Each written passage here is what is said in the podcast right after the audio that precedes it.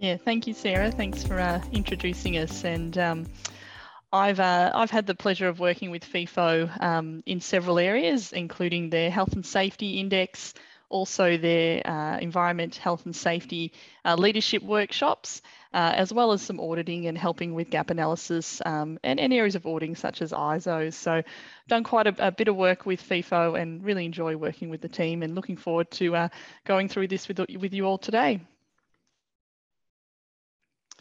So today's agenda, uh, we'll be focusing on um, the first few slides, a recap on what we've already looked at over the previous weeks. We'll then be going into setting clear expectations, uh, building capability, pitfalls uh, and leading practices. Um, and uh, as I said, we look forward to going through that with all of you. Thanks, Caitlin. So a bit of a recap from webinars one and two. Um, some of the things that we, we try and uh, promote and encourage organisations to do before they embark on a critical control management program is to really understand where they're at today and where they want to be. So not every organisation is different.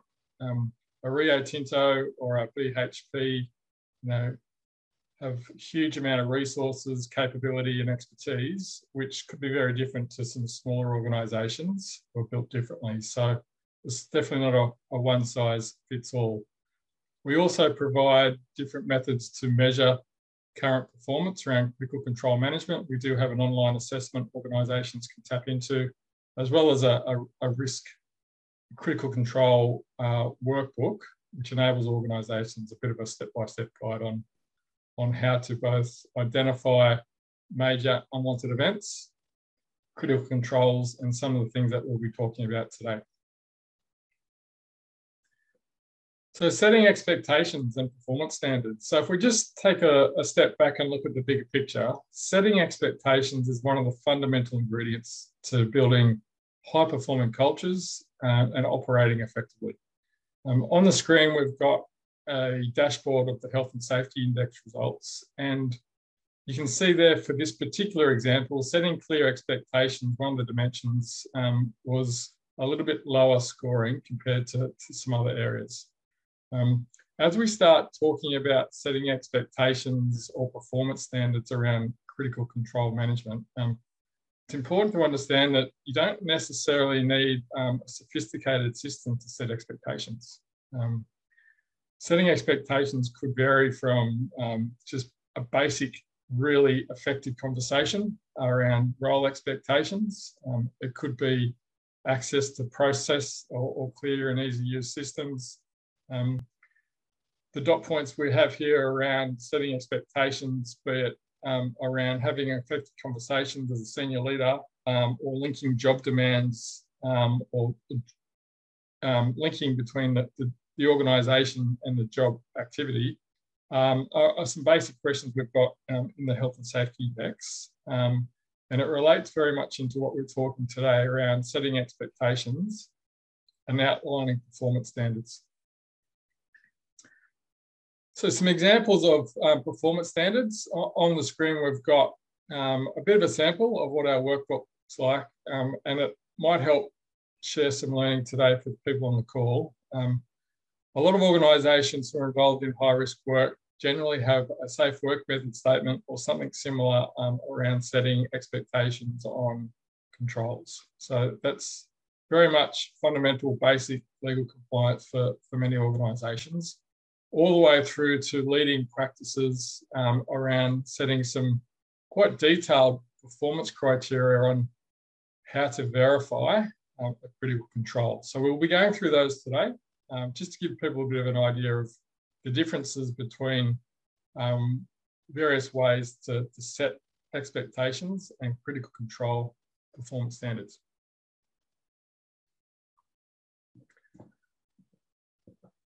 So performance criteria. Um, if um, the listeners refer back to some of our advice around the ICMM guideline for critical control management, they outline some really good practical examples around setting some performance criteria. Um, as organisations start to do this, there are lots of different examples. So here's um, what we call a level four and a level five example of setting performance standards. So the first um, unwanted event um,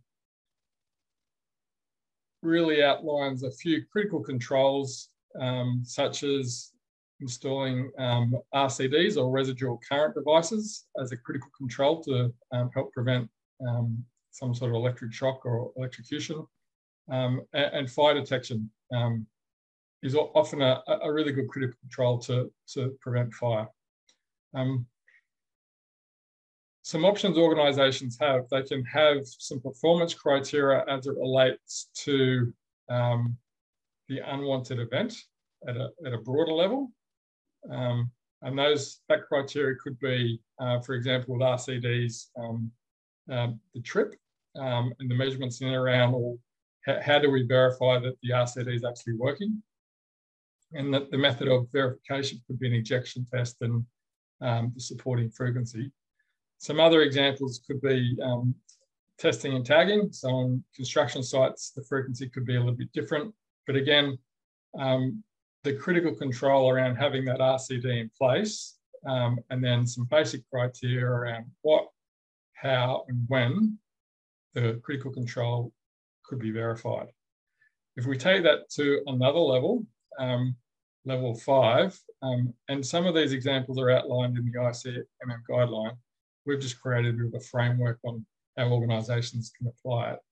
If we look at fire detection um, as a critical control, there's various ways we can break that down um, into various performance parameters, uh, ranging from functionality all the way through to redundancy. Um, one mistake organisations often make is they confuse dependency um, with independence. So um, it is best practice to have your critical controls independent of each other. Otherwise, it's like a, a, house of cards or a set of dominoes. If one goes down, the rest go down. Um, dependency often is what are some of those enablers or other things that the organisation needs to rely on to, to make that critical control actually effective. So um, a good example could be systems or training, etc., that would support that RCD. Um, and it, the example around fire uh, detection, you know, a redundancy example could be something as simple as a, backup power supply um, if, the, if the current fire detection system were to fail.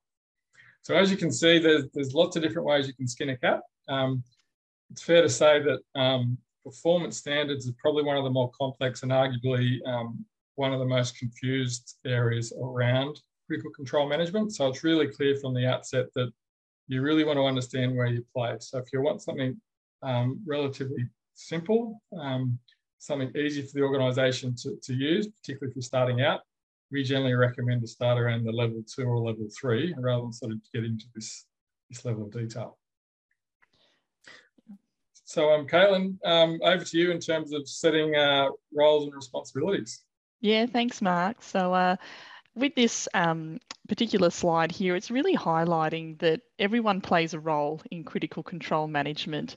So at the top of that triangle there under govern and design, um, and we do have the two, uh, I guess, uh, swim lanes either side of that, whether it's operations or health and safety personnel. But at the very top, uh, particularly looking at something like setting standards, it's really that senior leadership that outline uh, or approve what those standards are and what are the thresholds that we're going to work under there.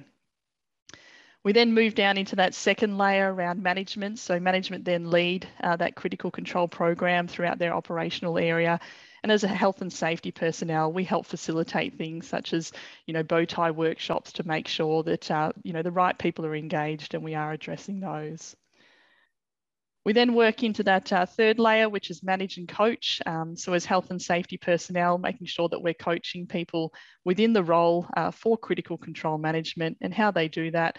We're um, assisting with things such as skills, the quality in which we do that, making sure that they understand uh, the checklists and the operations team at that level, ensuring that it's done in their area as well. And down the bottom in terms of implementing and supporting, so really ensuring that um, that everyone is playing a role in ensuring that those particular areas are implemented. And again, both parties, operational and health and safety personnel, uh, personnel supporting in that area. I also just want to touch base on with Mark going through that level four and five, and uh, just from personal experience, um, you know, really the, the first level one to three is something that I've heavily been involved in and cannot um, I, I, guess, reinforce that having those standards in place really play a, a, critical role to ensure that those expectations and people's role is defined in that as well. And then, where required, that unwanted event uh, moves into more detail, such as level four and five. So, just wanted to sort of just give a bit of, um, I guess, experience in that area there too. Thanks, Caitlin. So, in, terms of responsibilities, um, Caitlin, you've had a, a fair bit of involvement in rolling out critical control management programs. Um, mm-hmm. Where do you see some of the confusion lying, particularly as you start to create ownership around what needs to be focused on, um, whether it be a, a high frequency um, uh, um, event or a high potential event? Have you had much experience in role confusion and confusion around what people need to do? Yeah, definitely. So, um, one that stood out to me is uh, when you begin to roll out your, your critical control program, uh, you often ask uh, employees, you know, could you tell me what the critical risks or what are the high potential uh, risks for your area? And one thing that stood out to me is that a lot of uh, employees say, oh, you know, manual handling or we injure our, um, uh, our hands and fingers, so a lot of cuts on hands and fingers. And I really find that uh, understanding or what the definition of a high potential is in terms of that catastrophic event is not necessarily understood for employees and managers. Uh, they tend to really focus on um, high frequency and ones that, that uh, occur a lot. So there has to be a lot of education around what does a high potential look like, uh, what is a high frequency, and not taking away from injuries such as manual handling, but just making sure that people know what the big ticket items are and why it is so important or so critical that controls are in place there to prevent a catastrophic event. But yeah, it's definitely stood out to me that um, people don't tend to understand what the critical risks or the high potentials are for their program. And there are things, or they are things that we work really hard on so that people know what the top five are. Uh, and more importantly, they know how to manage those. That's a really good point, Caitlin. And for those that missed our first webinar where we spoke about identifying materially unwanted events, it's, it's probably worth just reflecting on that and, and, looking at that webinar as you start to embark on setting roles um, as we're speaking about today. Um, again, some examples on the screen here. Um, uh, comparing what a, a, basic level one or two might look like compared to a level four or five is, um, you know, a lot of organisations do have safe work method statements in place um, to uh, help manage high risk work. What often organisations forget is um, not only ensuring that the safe work method statement is fundamentally focused on high risk activity, like Caitlin said, but also being really clear on what are the critical controls um, and keeping those front of mind for the end user. Um, they can get lost in the in the forest if not careful. So really trying to highlight and prioritise those um, often is is really valuable. Um, working through to, to leading practice and look, this is straight out of the ICMM guidelines. So um, it's a really good example of how ownership can be created at different levels of the organisation, from a senior manager through to supervisor um, and what role they may have to play um, in identifying, confirming unwanted events, critical controls, um, and the verification process. Um, breaking those the ownership down into some specific activities, again, just going to another level of detail, um, some organisations find really useful, particularly if it's a controlled environment, um, like a manufacturing site or a construction site that's relatively stable. Um, Caitlin, you know, we've worked a fair bit into the services industry, and it's fair to say that um, every day is different. So going to this level of detail is somewhat challenging. Um, Caitlin, from your example, going into the level of detail around what we've, we've said, said here, do you, do you see that as a, as a practical way of being able to implement a critical control management program in the services industry? Yeah, look, I think it I think it definitely helps with people understanding what their role is in the overall program and having some guidance on that. Um, but do agree with you in that if the environment changes daily and uh, in some industries they could be at a different site every single day, um, the role can change. So some clarification around that may be needed.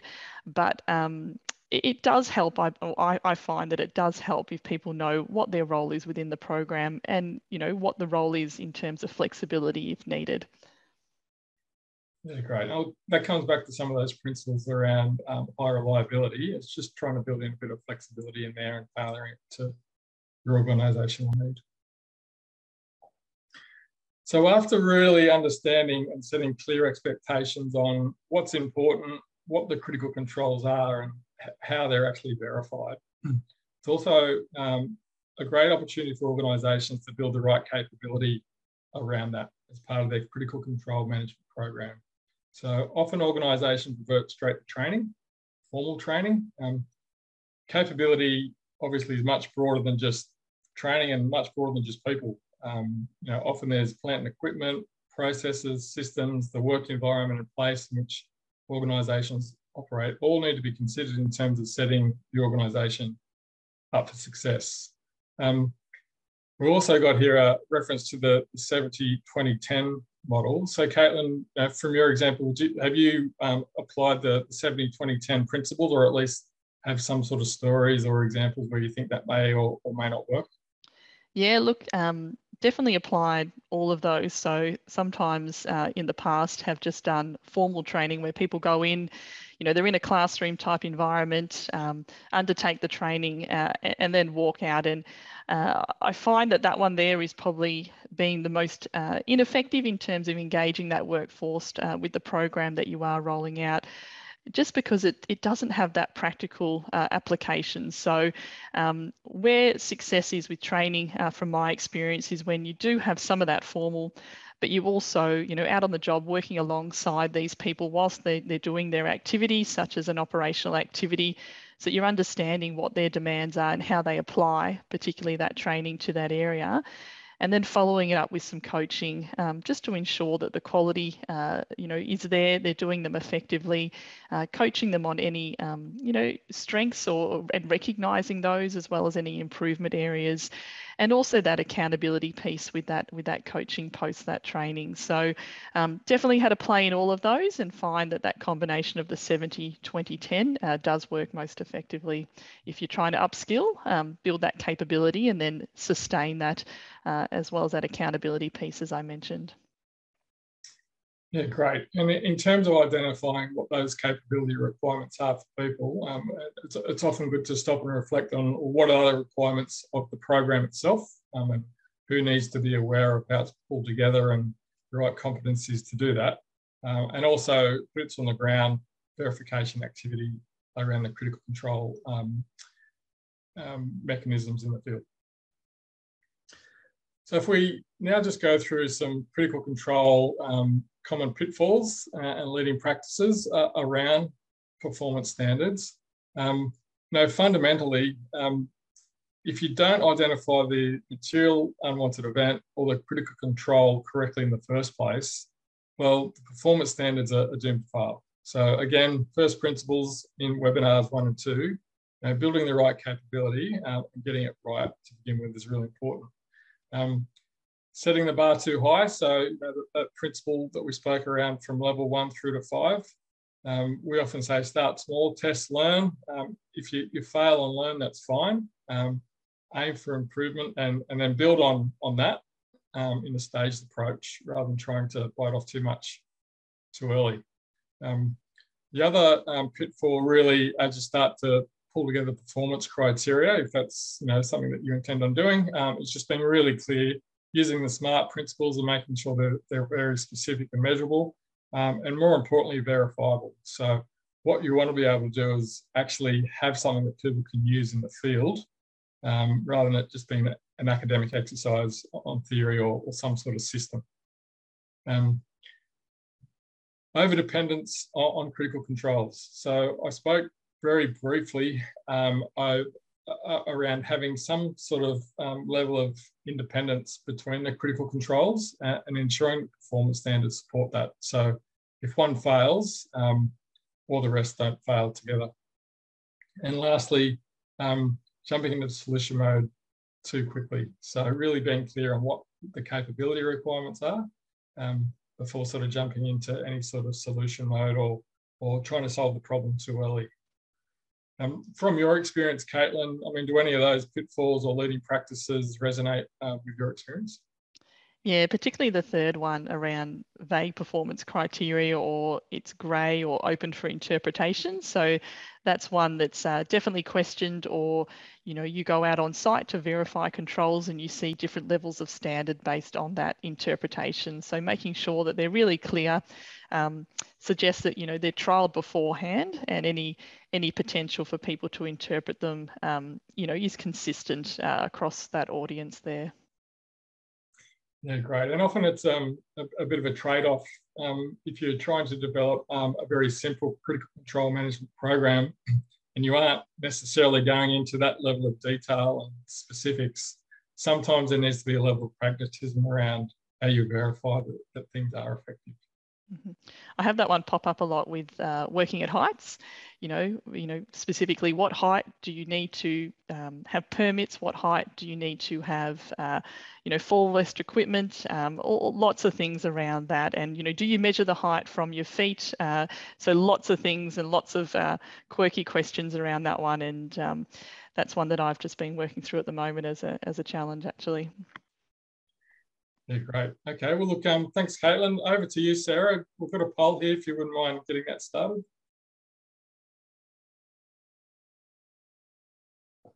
I'm just launching that poll. Okay. So, so the question today is, what topics would benefit your organisation? Um, hopefully you can select more than one. So the topics range today from um, defining responsibilities around the critical control management program for those broader roles in the program itself. Um, some specific responsibilities around critical controls and ownership on critical controls. Um, performance criteria for each of the critical controls or unwanted events. Um, defining capability and lastly, um, delivering on that capability. Sarah, you've also got another option there too if people want to use the chat. Yeah, with a little typo in the end there, so ignore that. That's my fault, Sarah, for getting it to two so late. Yeah. Well, there's a clear winner here. Um, I'll just wait a few more seconds if it is a competition. Okay.